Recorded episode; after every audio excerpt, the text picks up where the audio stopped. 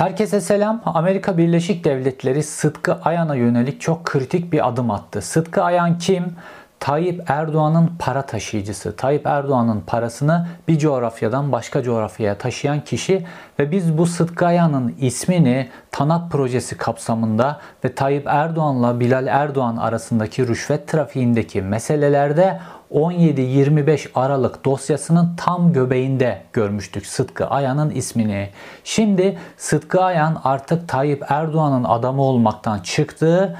Tayyip Erdoğan'a ve dolayısıyla da Türkiye'ye karşı şantaj unsuru olarak kullanabilecek uluslararası bir probleme dönüştü. Ve Amerika Birleşik Devletleri aniden bir adım attı ve Sıtkı Ayan, Sıtkı Ayan'ın oğlu 26 tane şirket ki bunların pek çoğu Cebeli Tarık bölgesindeki şirketler ve bu para döndürme, para aklama, para taşımada kullanılan şirketler bunların hepsine yönelik çok ağır yaptırım kararı aldı Amerika Birleşik Devletleri ve bu isimlerle çalışan kişilerin de yaptırım kapsamına alınacağını duyurdu. Şimdi bu ne demek? Bu doğrudan Tayyip Erdoğan'a verilmiş bir mesaj demek. Çünkü özellikle enerji meselelerinde, enerji sektörü üzerinden paranın döndürülmesi meselelerinde ve paranın bir coğrafyadan bir coğrafyaya taşınması meselelerinde Sıtkı Ayan Tayyip Erdoğan'ın kilit isimlerinden bir tanesiydi. Şimdi hep yolsuzluklar milli güvenlik sorunudur diyorum ya. İşte Tayyip Erdoğan'ın cebini doldurma sürecini ve bu süreçte kullandığı en kilit isimlerden bir tanesinin nasıl büyük bir milli güvenlik sorununa dönüştüğü ve bu kişinin şu an Tayyip Erdoğan'a karşı nasıl şantaj unsuru olarak kullanılabilecek noktaya geldiğini bu hadiseyle görüyoruz. Çünkü Amerika Birleşik Devletleri Dışişleri Bakanı bakın daha düşük diplomatik seviyelere değil ya da Pentagon üzerinden filan değil doğrudan Dışişleri Bakanlığı seviyesinde Dışişleri Bakanı Sıtkı Ayan'ın ismini hem İran devrim muhafızlarının içerisindeki Kudüs gücüyle birlikte andı hem de dünyanın terörist olarak tanıdığı Libnan Hüzbullah'ı ile birlikte andı. Bu Türkiye açısından son derece tehlikeli bir durum. Çünkü herkes biliyor ki Amerika Birleşik Devletleri de uluslararası camiada Türkiye'de bu işi bilenler de biliyor ki Sıtkı Ayan'dan yürüdüğünüz zaman gelip duracağınız yer Tayyip Erdoğan.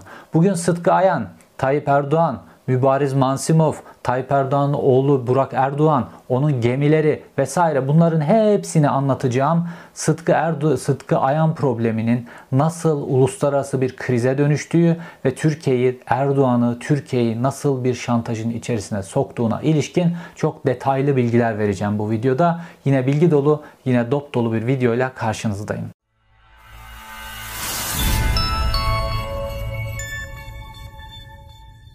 Amerika Birleşik Devletleri Dışişleri Bakanı Antony Blinken, Sıtkı Ayan'ın ismini doğrudan verdiği bir tweet paylaştı ve bu tweette Sıtkı Ayan'ın hem İran devrim muhafızlarıyla hem de Libnan Hüzbullah ile birlikte çalıştığı bu finansal meselelerde bu sebeple yaptırıma uğradığı ve Sıtkı Ayan'la birlikte iş yapan kişilerin de yaptırıma uğrayacağına ilişkin çok açık ve net bir mesajdı. Normalde geçmişte Türkiye'yi ya da Türkiye benzeri ülkeleri ilgilendiren konularda ya Pentagon devreye girer ya daha düşük seviyelerde diplomatlar tarafından konunun ilgilisi tarafından ilgilisi bürokratlar tarafından açıklamalar yapılırdı vesaire ya da Dışişleri Bakanlığı sözcüsü tarafından açıklamalar yapılırdı. Fakat bu sefer olay daha bir üst level'a çıkartılmış ve doğrudan Amerika Birleşik Devletleri Dışişleri Bakanı bu açıklamayı yapıyor. Sonrasında bu açıklamanın detaylarını öğrendik. O detaylarda neler öğrendik? Sıtkı Ayan, oğlu Bahattin Ayan ve bununla birlikte 3-4 tane Türkiye Cumhuriyeti vatandaşı bu yaptırımların muhatabı ve bunların Amerika Birleşik Devletleri'ndeki mal varlıklarına el konuyor. Ayrıca bunların Cebeli Tarık merkezli 26 tane şirketleri var. Bu şirketler de yaptırım kararının içerisine alınmış.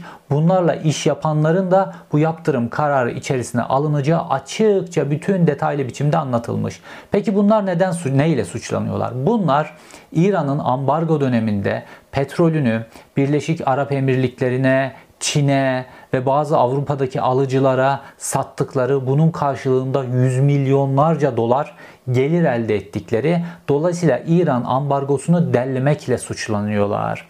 Şimdi bu suçlama son derece ciddi bu suçlama çünkü bu ambargo kararını Türkiye Cumhuriyeti de resmi olarak kabul etmişti. Yani Türkiye Cumhuriyeti'nin de içinde olduğu genellikle batılı ülkeler, Avrupalı ülkelerin hepsinin kabul ettiği bir ambargo kararı idi bu. Şimdi bu ambargo kararı delinmiş fakat bu ambargo kararı delinirken ortaya çok büyük bir kara para çıkıyor. Kirli para çıkıyor ve bu kirli paralar üzerinden de çok fazla komisyon alınıyor. Normal bir petrol ticaretinin üzerinden komisyon alınıyor. Fakat Sıtkı Ayan'ı esas önemli yapan mesele bu değil. Sıtkaya'nın o şirketleri, Sıtkaya'nın o şirketlerine yürüdüğünüz zaman gelip ulaşacağınız kişi Tayyip Erdoğan'ın oğlu Burak Erdoğan, Tayyip Erdoğan'ın eniştesi Ziya İlgen, Tayyip Erdoğan'ın kardeşi Mustafa Erdoğan. İşte buraya ulaşıldığı andan itibaren Tayyip Erdoğan için çok zor günler başlayacak. Çünkü Tayyip Erdoğan'ın çok büyük mal varlığı bu isimler üzerinden, Sıtkı Ayan üzerinden dünyanın çeşitli ülkelerindeki ve bu offshore adaları dediğimiz bu küçücük adalar üzerine kurulan şirketler üzerinde duruyor ve bazı gemicikler de tabii ki buraların üzerinde duruyor. Dolayısıyla Sıtkı Ayan çok kilit bir figür. Şimdi Türkiye'nin bazı meseleleri var. Mesela işte Tayyip Erdoğan seçim öncesi Suriye'ye bir operasyon düzenlemek istiyor. İşte buna Amerika Birleşik Devletleri karşı çıkıyor bir yönüyle. Ondan sonra e, İsveç ve Finlandiya'nın NATO üyeliği var. Tayyip Erdoğan İsveç ve Finlandiya'nın NATO üyeliğini bir şantaj unsuru olarak kullanıyor. Bununla ilgili pazarlıklar yapıyor vesaire. Dolayısıyla NATO içerisinde özellikle Rusya ile olan ilişkileri nedeniyle de NATO içerisinde bir rahatsızlık oluşturuyor. Şimdi ülkeler böyle bazı politikalar belirleyebilirler. Eğer bu politikalar Milli Güvenlik Kurulu'ndan geçmişse, ülkenin Dışişleri Bakanlığı, diğer kurumları vesaire bunlar bir karar almışsa ülkeler bağımsız kararlar uygulayabilirler. Fakat ülkelerin bağımsız kararlarını uygulayabilmeleri için Birincisi o ülkelerin liderlerinin, yöneticilerinin şantaja açık olmaması lazım. İkincisi bu aldıkları ve bağımsız olarak anlattıkları kararlar hakikaten o ülkenin yararına, faydasına olması gereken kararlar. Şimdi baktığımızda bu NATO'da çıkartılan problemler onlar bunların filan Türkiye gerilimden başka bir e, getirdiği bir şey yok. Fakat Tayyip Erdoğan'ın kendi gücünü tahkim etme meselesinde oldukça etkili oluyor bu tip hadiseler.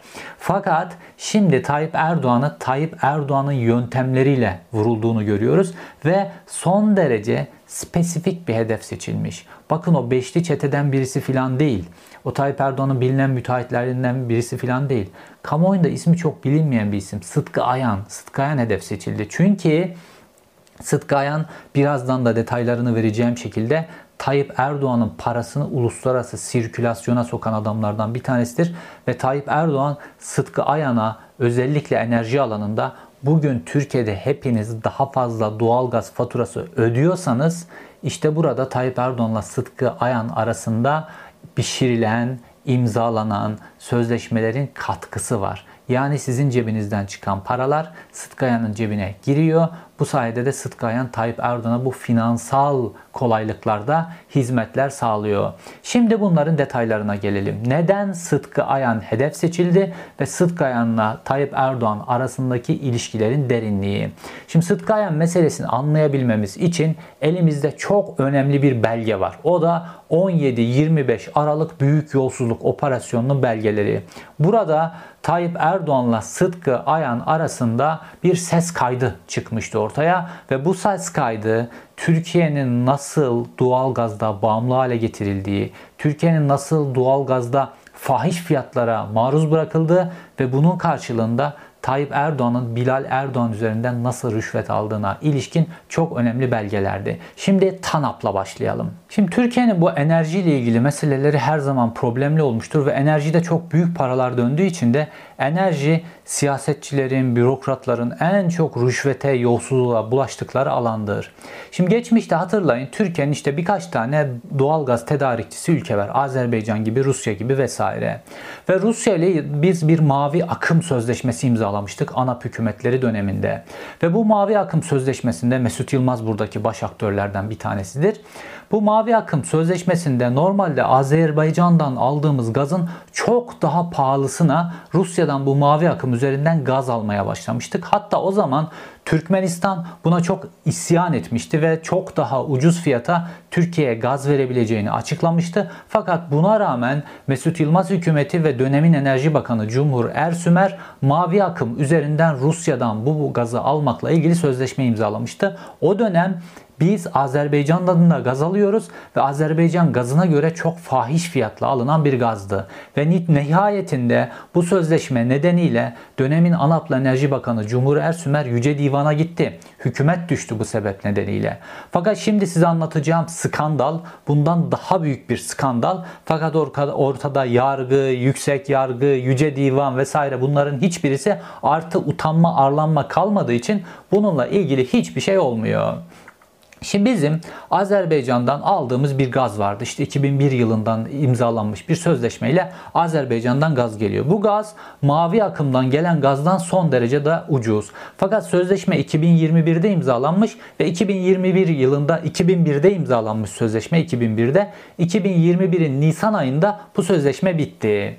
Bu sırada TANAP denen bir proje çıktı Türkiye'nin karşısına. Bu TANAP projesi ne?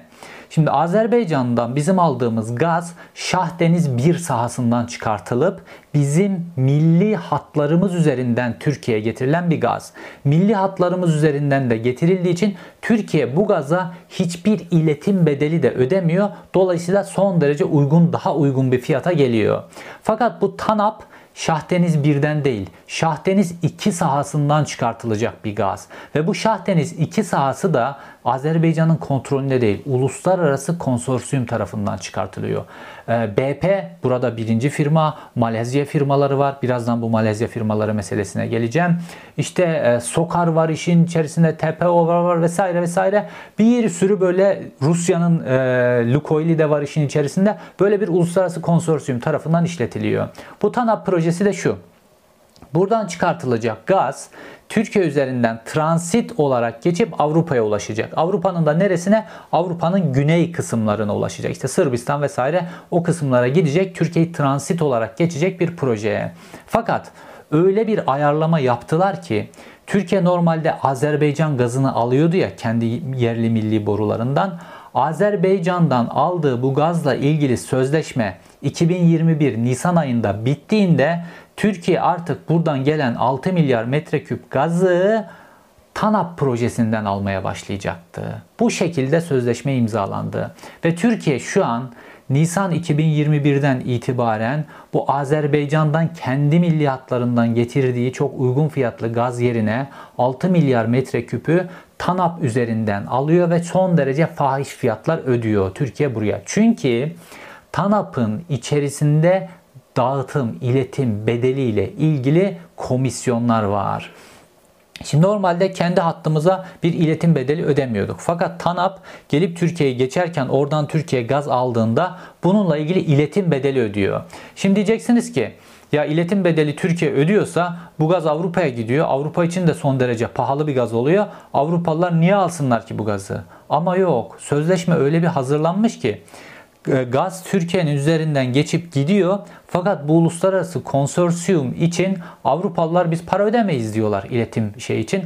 Ve Avrupalılar Sırbistan vesaire gibi ülkelerden bahsediyorum. Güney Avrupa ülkelerinde. Bunlar hiçbir iletim bedeli ödemiyorlar. İletim bedeli sadece kime var? İletim bedeli sadece Türkiye'ye var. İşte Türkiye bu aldığı gazın her metre küpünde üzerine iletim bedeli ödediği için aldığı gaz zaten pahalıya alıyor. Üstüne bir de iletim bedeli geliyor. Türkiye inanılmaz fahiş fiyatla Türkiye gaz gaza para ödüyor bu tanap nedeniyle. Peki nasıl oldu da Tayyip Erdoğan göz göre göre böyle aklın almayacağı bir sözleşmeye imza attı? İşte burada hiç kimse aptal değil. Ne Tayyip Erdoğan ne başka bir devlet başkanı göz göre göre fiyatlar ortada. Mavi akımdan gelen ortada, Azerbaycan'dan gelen İran gazı ortada vesaire. Buna rağmen böyle fahiş fiyatlı bir gaz anlaşmasına imza atıyor. Üstüne Avrupalılar iletim bedeli ödemezken Türkiye iletim bedeli ödeyecek bir de üstüne. Niye buna imza atıyor Türkiye? İşte burada Tayyip Erdoğan'ın cebine para girdiği için Türkiye buna imza atıyor. Yani Türkiye'ye bunu rüşvetle kabul ettirdiler. Nasıl oldu peki? Şimdi 17-25 Aralık dosyalarında işte orada ses kayıtları yayınlanıyordu hatırlarsanız o dönem. Bu ses kaydını halen daha internette bulabilirsiniz. Bilal Erdoğan'la Tayyip Erdoğan arasında geçen bir ses kaydı var. Ve Bilal Erdoğan diyor ki işte Sıtkı Ayan'ın Tayyip Erdoğan'a bu TANAP nedeniyle ödeyeceği bir rüşvet miktarı var. Ve bu rüşvetin taksitlerinden bir tanesi de 10 milyon dolar. Fakat Sıtkı Ayan işte ekonomik sıkışıklık içerisindeyim, oyun buyum vesaire 10 milyon doları Bilal Erdoğan gitmiş, Bilal Erdoğan'a ödememiş. Bilal Erdoğan da Tayyip Erdoğan'ı arıyor. Ve diyor ki baba işte diyor böyle böyle ödeyemedi diyor. Bilal er, Tayyip Erdoğan kızıyor diyor ki ne demek ya diyor. Başkaları ödüyor da o niye ödeyemiyor? Bu laf mı şimdi filan diyor. Ama sen dur diyor merak etme diyor. Yakında kucağımıza oturacak diyor. Dün Sıtkı Bey geldi. He. Ondan sonra işte bir türlü işte böyle doğru bir şekilde transfer işlemini yapamadığını bir 10 falan olduğunu şimdiye kadar birikenin ondan sonra onu işte istediğimiz zaman verebileceğini bu şekilde devam edeceğini falan. Sakın alma, sakın alma. Ben almayacağım zaten de ne yapacağız şimdi bilmiyorum. Yok yok. Hayır alma yani. Ha? Kendisi bize ne söz, ne söz verdiyse onu getirecekse getirsin. Getirmeyecekse gerek yok. Tamam. Başkaları getiriyordu o niye getiriyor? Laf mı ya? Hiç. Bunlar ne zannediyor bu işi ya? Ama şimdi düşüyorlar. Kucağımıza düşecek. Merak etme. Tamam. Kucağımıza oturacak dediği kişi kim? Sıtkı Ayağan. Çünkü o TANAP'la ilgili o dönemde ek bazı yönetmelik değişiklikleri yapılması lazımdı Türkiye'de ki oradaki e, proje realize olsun. O yönetmelik değişiklikleri vesaireyle ilgili üç hukukla ilgili meselelerde Tayyip Erdoğan süreci yavaşlattı. Yavaşlatması nedeniyle de işte bu rüşvet hop geldi Tayyip Erdoğan'a. Rüşvet taksitleri, ödemeleri bunların hepsi yapıldı. Şimdi olayın bir ahlaki boyutu var. Bir baba oğluna rüşvet takipçiliği yaptırıyor. Tayyip Erdoğan oğlu Bilal Erdoğan'a rüşvet takipçiliği. Bu olayın ahlaki açıdan çöktüğü bir nokta. Yani normalde belki bir baba böyle yolsuzluk, hırsızlık falan yapabilir ama yani utanma belasına bunu en azından çocuğundan filan gizler. Ama böyle bir şey yok. Bu TRT dosyası yapmıştım hatırlarsanız orada da anlattım. TRT'yi soymakta e, AKP'li bakanlar vesaire bunlar çocuklarını kullanıyorlar. Her biri çocukları, kuzenleri, yeğenleri üzerine filan şirket kurdurtmuşlar. Yapım şirketleri. Oradan TRT'yi milyarlarca soyuyorlar. Bu işte bu tarihi diziler vesaire vesaire üzerinden. Burada da aynı meselesi. Bilal Erdoğan'ı oğluna takip ettiriyor bu rüşvet meselesini ve oğlu rüşveti alamayınca, tahsil edemeyince diyor ki merak etme kucağımıza oturacaklar diyor. Hakikaten de Sıtkı Ayan orada kucağa oturdu ve TANAP projesiyle ilgili hadiselerin hepsi gerçekleşti. Şimdi ne oldu TANAP projesinin sonunda? Türkiye fahiş fiyatla gaz alıyor. Türkiye'ye iletim bedelini komple Türkiye'nin üzerine yıktılar. Türkiye iletim bedelini ödüyor Avrupa'ya giden gaz için. Türkiye normalde enerji merkezi olacaktı. Enerji merkezi değil enerjinin üzerinden transit geçip gittiği bir yer haline geldi. Ve bunun maliyetini de Türkiye'ye yıktılar. Avrupa iletim bedeli ödemeden Güney Avrupa ülkeleri ucuz gaz alıyorlar. Ondan sonra bu Şahdeniz 2 projesini yürüten konsorsiyum bunlar çok iyi para kazanıyorlar. Fakat ne oluyor? Faturasını Türk halkı ödüyor. Fahiş doğalgaz faturalarıyla. Şimdi Tayyip Erdoğan olayın sadece rüşvet boyutunda mı? Şimdi bir de bu konsorsiyum içerisinde, bu Şahdeniz konsorsiyumunun içerisinde de ve Türkiye'nin böyle bazı enerji ile ilgili meseleleri var böyle hep. İşte bazı bölgelerde çıkan enerjiler bunlar vesaire. Bunlara böyle Türkiye'nin de imza attığı taraf olduğu, alma garantisi verdiği vesaire böyle uluslararası projeler petrol oluyor bazen bazen gaz oluyor vesaire. Bunların içerisinde hep böyle gizemli Malezya fonlarına ait enerji şirketleri gelip bunun ortağı oluyorlar. Baktığınızda böylesine bir teknoloji vesaire bu konsorsiyumların içerisinde, bu ortaklıkların içerisinde Malezya firmaları, Malezya fonlarına ait firmalar niye alınıyor? Hep böyle dikkatimi çekmişti, hep şüphemi çekmişti. Bence bu konuda böyle yeterince delil yok ama ya ben bu konulara baktığımda böyle bu gizemli şirketlere falan baktığımda bence Malezya'da Türkiye ile ilgili bütün enerji meselelerinde, Türkiye'nin enerji alım meselelerinde gelip böyle paraşütle ortak olan bu Malezyalı firmalar bence Tayyip Erdoğan'a ait. Yani ne yapıyor biliyor musunuz Tayyip Erdoğan? bu uluslararası sahalarda, farklı ülkelerdeki alanlarda çıkartılan petrol, doğalgaz vesaire bununla ilgili Türkiye'ye fahiş fiyatla sözleşmeler imzalattırıyor.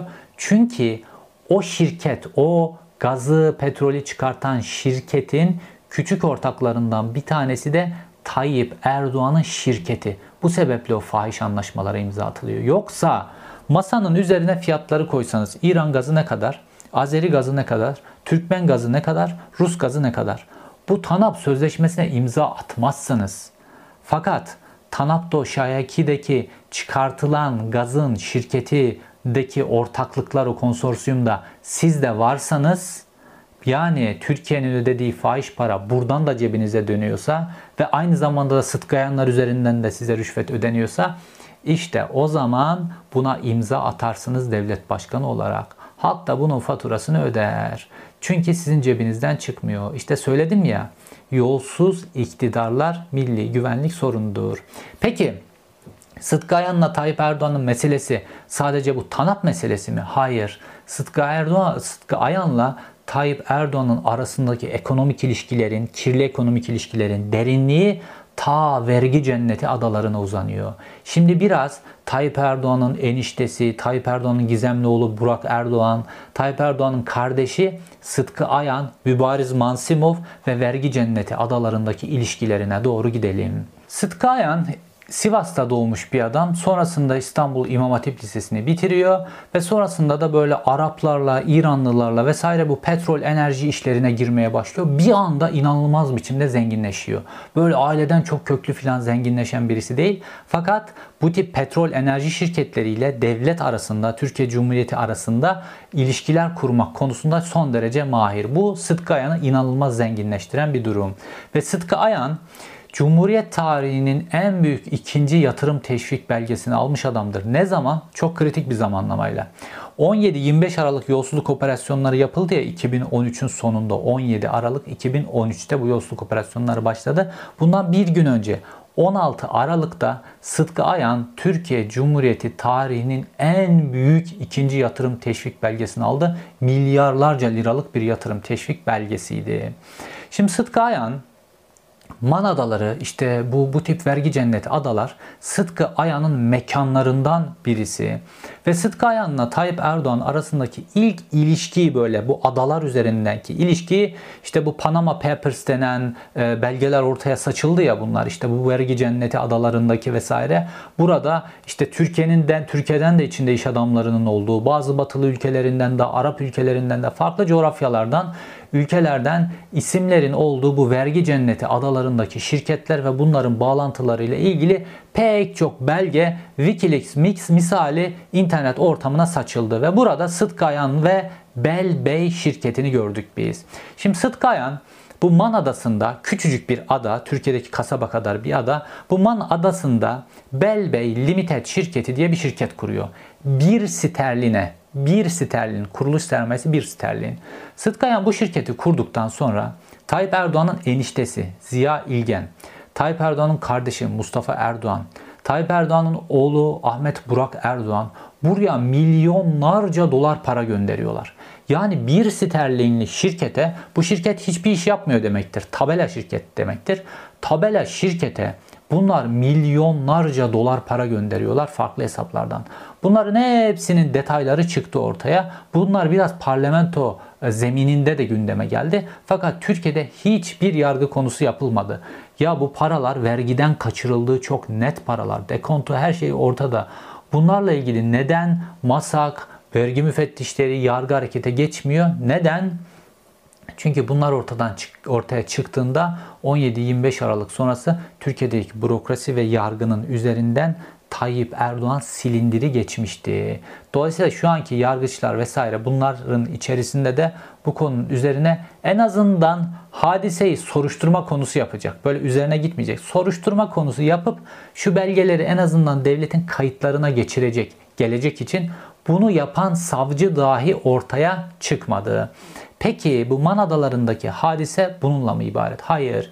Bir de bir tane gemi var. Bu gemi bu gemi Tayyip Erdoğan, Sıtkı Ayan, Mübariz Mansimov bu eksende, bu enerji meselelerinde ilgili adamlardır bunların hepsi. Bu eksende işlerin nasıl döndüğüne ilişkin bize o kadar somut bir örnek veriyor ki işte o Tayyip Erdoğan'ın gizemli oğlu Burak Erdoğan da bu işin böyle tam göbeğindeki isimlerden bir tanesi. Çünkü gemicik meselesinin uzmanlarından bir tanesidir kendisi. Şimdi Tayyip Erdoğan'ın bir kuruş cebinden para çıkmadan 30 milyon dolarlık bir servete nasıl sahip oldu? Tek bir gemi ha. Böyle bir sürü gemi var. Fakat size tek bir gemiden bir örnek vereceğim. Bu aynı zamanda bize nasıl bir rüşvet mekanizmasının döndüğünü de gösterecek. Gemimizin ismi Agdaş. Bu Agdaş yeni bir gemi, bir petrol tankeri ve bu petrol tankerlerini de hem Burak Erdoğan hem Berat Albayrak çok severler. Çünkü işte IŞİD petrolünün taşınmasından tutun da pek çok işte bu petrol tankerlerini kullandılar. Böyle petrol tankerleri filoları var. Fakat bir tane petrol tankerini anlatacağım. Çünkü bu filoya sahip olmak için de para ödemiyorlar adamlar. Niye para ödesinler ki? Onun yerine Türkiye Cumhuriyeti'nin değerlerinden, Türkiye Cumhuriyeti'nin varlıklarından taviz verirler. Rüşveti de gemi olarak alırlar. Şimdi bunlardan bir tanesini Agdaş gemisinin hikayesini anlatacağım. Gemi yeni bir gemi. Şimdi bu gemiyi normalde Mübariz Mansimov biliyorsunuz. Sedat Peker'in e, videolarında çokça ismi geçti. İşte bu Yalıkavak Marina'da e, Mübariz Mansimov'un da biliyorsunuz o Yalıkavak Marina Türkiye'nin en lüks marinası. İşte Mehmet Ağar gelmişti oraya çökmüştü. Mübariz Mansimov'u tuttular, e, içeri attırdılar vesaire bir sürü hikaye. Şimdi Mübariz Mansimov galiba ev hapsiyle İstanbul'da yaşamaya devam ediyor. Şimdi Mübariz Mansivov o zaman iktidarla ilişkilerinin iyi olduğu dönemler, daha Mehmet Ağar'a peşkeş çekilmediği dönemler vesaire. O dönem Mübariz Mansivov tutuyor bu Agdaş isimli gemiyi e, Rusya'nın iştiraki olan United Denizcilik firmasına sipariş ediyor. Ve bu gemi inşa ediliyor bir taraftan. Gemi inşa edilirken Mübariz Mensimov bu geminin sahip olacağı bir şirket kuruyor. Tabii ki bu vergi cenneti adalarda bir şirket kuruyor. O sırada bu devam ederken yani geminin siparişi verilmiş, alınmış vesaire bunlar e, süreç devam ederken bu sırada bu Merz, bu Merz diye bir tane şirket kuruluyor Man Adası'nda. Bu bu Merz ne demek biliyor musunuz? Burak Erdoğan, Mustafa Erdoğan, Ziya İlgen. Yani Tayyip Erdoğan'ın oğlu, Tayyip Erdoğan'ın kardeşi, Tayyip Erdoğan'ın eniştesi. Bunların isimlerinin baş harflerinden oluşmuş bir şirket. Bu Merz. Bu şirket Man Adası'nda kurulduktan hemen sonra Mubariz Mensimov'un yeni kurduğu bu şirketin bütün hisselerini satın alıyor. Ve gemi bittiğinde, gemi inşa edildiğinde dolayısıyla bu gemi bu yeni Bumers firmasının oluyor. Sonra ne yapıyor biliyor musunuz Mübariz Mensimov? Hemen bu gemiyi fahiş fiyatla kiralıyor. Kendisi petrol taşımacılığı yaptığı için işte Hazar bölgesinde başka bölgelerde bu gemiyi kiralıyor hemen fahiş fiyata. Ve gidiyor Geminin inşası ile ilgili bankadan kullanılmış bir kredi var ya yine Rus oligarkların çok kullandığı bir banka. O bankaya gidiyor diyor ki ben diyor bu geminin bütün taksitlerini ödemeyi taahhüt ediyorum diyor. Geminin taksitlerini ödüyor. Tayyip Erdoğan'a bununla ilgili Tayyip yani daha doğrusu Tayyip Erdoğan bu akrabalarından oluşan konsorsiyumun bu Mers firmasına bununla ilgili kira ödüyor. Yetmiyor. Sıtkı Ayan devreye giriyor. Sıtkı Ayan da bununla ilgili 25 milyon dolar kira bedeli ödüyor başlangıçta. Toplam bu süreçte 25 milyon dolar kira bedeli ödüyor e, Mübariz Mansimov. Sonra Sıtkı Ayan da geliyor. Bir 7 milyona da o kiralıyor gemiyi. 7 milyon da o ödüyor mu? Ondan sonra e, kiralama bedeli olarak. Bir anda 30-32 milyon dolarlık bir para çıkıyor. Bu dediğim gibi daha böyle 2017'lerin filan fiyatları. O gemiyi hala kiralamaya devam ediyor bunların firmaları. Rakama inanılmaz biçimde arttı. Şimdi ne oldu biliyor musunuz günün sonunda? Tayyip Erdoğan'ın akrabaları bu merzide bir Man Adası'nda firma kurdular.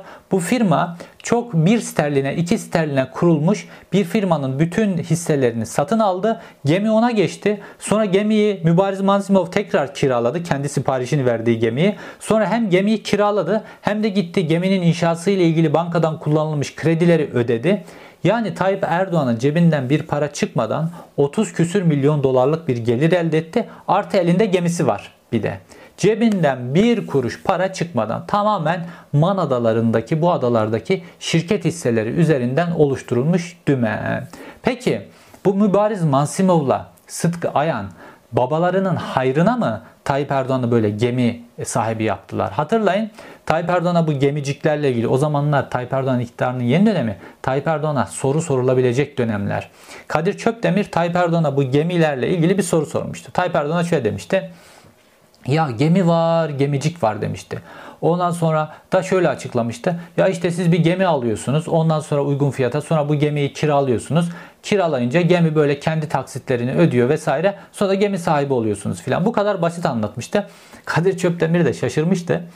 O zaman tabii soru sorulabilen zamanlar ya böyle basitse biz de gemi sahibi olalım sayın e, başbakanım filan demişti. Tayyip Erdoğan böyle kızarmış bozarmıştı o zaman soru sorulabilen zamanlar. Hakikaten de böyle basitse gidiyorsunuz hiç cebinizden para vermeden bir sterline bir tane şirket kuruyorsunuz Manadası'nda. Sonra o şirkete Bankadan kredi çıkartıyorsunuz. O krediyle gidip gemiyi inşa ediyorsunuz. Sonra o e, gemiyi de tutuyorsunuz başka firmalara, petrol firmalarına fahiş fiyata kiralıyorsunuz. Sonra hem geminiz oluyor hem kiradan geliriniz elde ediyor. Bu kadar kolay mı? Kolay değil. Normalde o şirkete hiç kimse kredi vermez bir. O gemiye o kadar kiralama masrafı, o kadar kiralama bedeli kimse vermez. İki, artı bu kadar kar elde edemezsiniz. Üç, fakat bunların hepsi nasıl oluyor? Çünkü Tayyip Erdoğan Mübariz Mansimov'un da Sıtkı Ayan'ın da başka işlerini çözüyor. İşte onlar da rüşveti artık böyle direkt götürüp böyle balyayla parayı koymak artık böyle biraz risk içerdiği için rüşvet vermeyi de sofistike hale getirmişler. Bir başka videomda anlatmıştım size. Türkiye'deki böyle önemli pozisyonlardaki böyle savunma sanayi alanındaki filan böyle bazı yüksek generaller, böyle bazı işte yüksek pozisyondaki kişiler, Hulusi Akar buna dahil filan.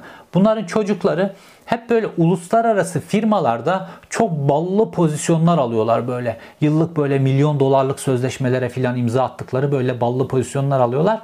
Çünkü rüşvet bu şekilde ödeniyor. Rüşveti ödemeyi sofistike hale getirmişler. Bakarsanız kağıt üzerinde ya işte oğlum çok kalifiye elemandı. Ondan sonra bu uluslararası savunma firması da, uluslararası teknoloji firması da benim oğlumu işe aldı filan oluyor iş. Öyle değil.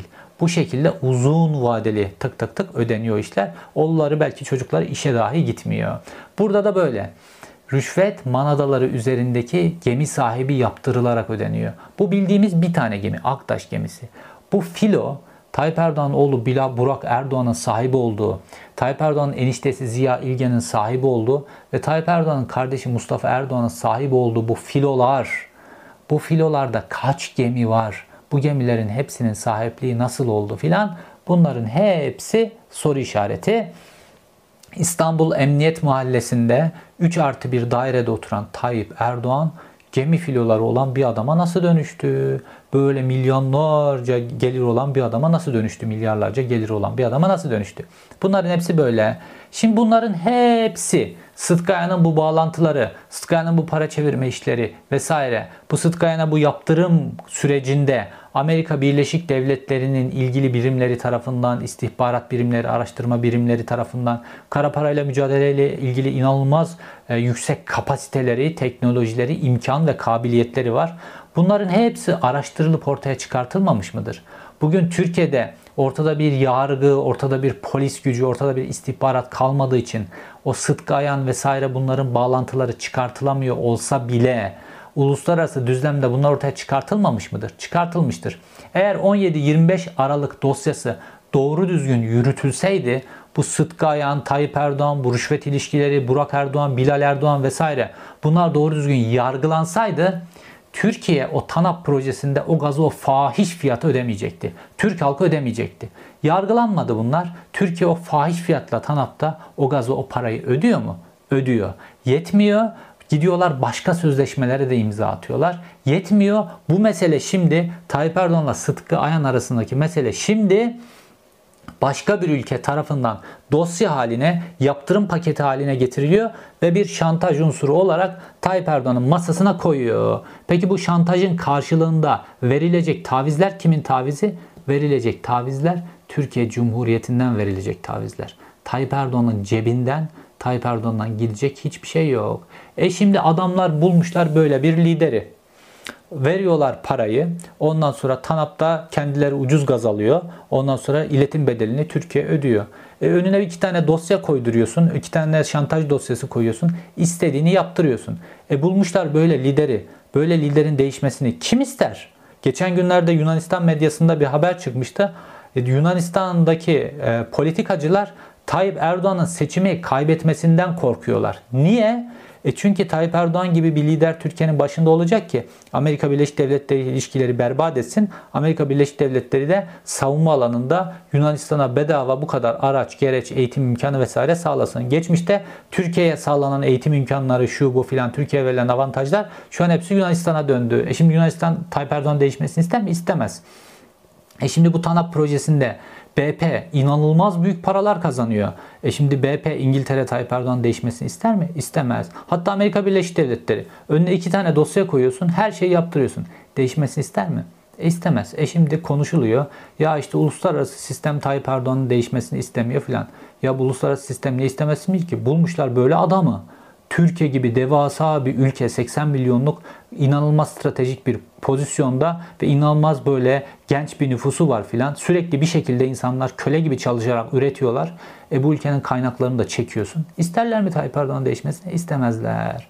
Şimdi peki bu Sıtkı Ayan'la bir de Tayyip Erdoğan'ın paralarını taşıma meselesi var. Bir de gelelim konunun bu kısmına. Şimdi Sıtkı Ayan'la ilgili konuşulan mesele Sıtkı Ayan'ın bu Malezya gibi ülkelerle işte bazı Suud ülkeleriyle, Körfez'deki bazı ülkelerle, İran'la vesaire bunlarla bağlantılar ve hep karanlık işler böyle fonlar üzerinden dönen işler filan. Hep enerji alanında dönen, paranın büyük montanla döndüğü işler. Şimdi Tayyip Erdoğan'ın 17-25 Aralık'ta sıkışmıştı hatırlıyorsanız Bilal Erdoğan'la sadece evinin bodrumunda olan paraları sıfırlaması, o sıfırlama tapelerini hatırlayın. Bilal Erdoğan gidiyor ee, kız kardeşi Sümeyye ile beraber ayrı ayrı siyah minibüsler vesaire bu siyah minibüslerle sabahtan akşama kadar para çektiler Tayyip Erdoğan'ın bodrumundan ve Bilal Erdoğan'ın evinin bodrumundan. Bitmedi. Akşam Bilal Erdoğan arıyor babasını diyor ki ya baba diyor çok yer tutuyor diyor sıfırlayamadık filan diyor. Babası da diyor ki ya tamamen sıfırlamanızda fayda var diyor. En son diyor bir 30 milyon euro kaldı diyor. Onunla da gidelim diyor bu çalığın diyor Şehrizar konu konakları var diyor biliyorsunuz. O Şehrizar konakları böyle e, köprüye birinci köprüye böyle manzaralı çok güzel bir yerde. İşte oradan birkaç tane villa alalım filan o şekilde eritelim diyor. Baban da tamam babası da tamam diyor filan. Sonradan hakikaten de o gün Şehrizar konaklarından villalar aldıklarına ilişkin banka dekontları da çıktı ortaya. Şimdi sadece evinde yok edemediği para bu kadar. Şimdi de Tayyip Erdoğan'ın işte uçaklarla taşınan ya da işte farklı hesaplar üzerinden yurt dışına gönderilen vergi cenneti adalar offshore hesaplar üzerinden gönderilen paraları konuşulmuştu. İşte buradaki de mutemet kişi ve bu mekanizmayı ayarlayan kişi olarak Sıtkı Ayan'ın ismi hep geçmişti. Şimdi bu tip hamleler bakın e, Libya devlet başkanı işte e, devrildiğinde Kaddafi devrildiğinde nerede nerede nasıl ne kadar parası filan oldu hepsi şak diye ortaya çıkartıldı ve bunlar donduruldu. Şimdi Tayyip Erdoğan'ın bu bir devlet büyük devletlerin bu tip devletlerin böyle liderlerinin bu tip işlerini takip etmemesi mümkün mü? Sıtkayan bu nedenle radarda ve başka bir isime değil bu zamanlamayla işte İsveç'in, Finlandiya'nın NATO üyeliğinin veto edilmesi vesaire başka Rusya ile olan ilişkiler gibi meselelerde ondan sonra NATO paktının dışına çıktığı için Batı paktının klasik e, ittifaklarının dışına çıktığı için Tayyip Erdoğan ne yaptılar? Tam Sıtkayan meselesi üzerinden vurdular. Ve Sıtkayan meselesi ne demek? İşte Tayyip Erdoğan'ın Malezya başta olmak üzere bu vergi cenneti adalara taşınan paralarının izlerinin ortaya çıkması demek. Şimdi Tayyip Erdoğan Sıtkaya'nın nereye uzanacağı, Sıtkaya'nın hikayesinin nereye uzanacağını en iyi bilen kişi Tayyip Erdoğan. Dolayısıyla Tayyip Erdoğan artık bir kuzuya dönmüş vaziyettedir. Çünkü hep söylüyorum yolsuzluğa bulaşmış hükümetler milli güvenlik sorunudur. Çünkü bu tip hükümetler ülke içerisinde yargıyı baskı altına alıp yargıya görevini yaptırmayabilirler. Fakat artık dünyanın gelişen teknolojileriyle, istihbarat imkanlarıyla farklı ülkeler bu tip meseleleri paket haline, dosya haline hatta iddianame boyutlarında hallere getirip onun önüne koyarlar ve ondan sonra da istedikleri tavizi alırlar. Şimdi Tayyip Erdoğan böyle Malezya gibi ülkelerde şirketler, gizemli fonlar, Katar'da vesaire böyle gizemli fonlar kurabilir. Bunlar Türkiye'nin imza attığı bütün enerji anlaşmalarında karşı tarafta satıcı pozisyonunda bulunabilirler. Tayyip Erdoğan bundan cebini doldurabilir vesaire. Bunlar olur. Bunları dünyadaki başka diktatörler de yaptılar. Yeni bulunmuş bir mekanizma değil.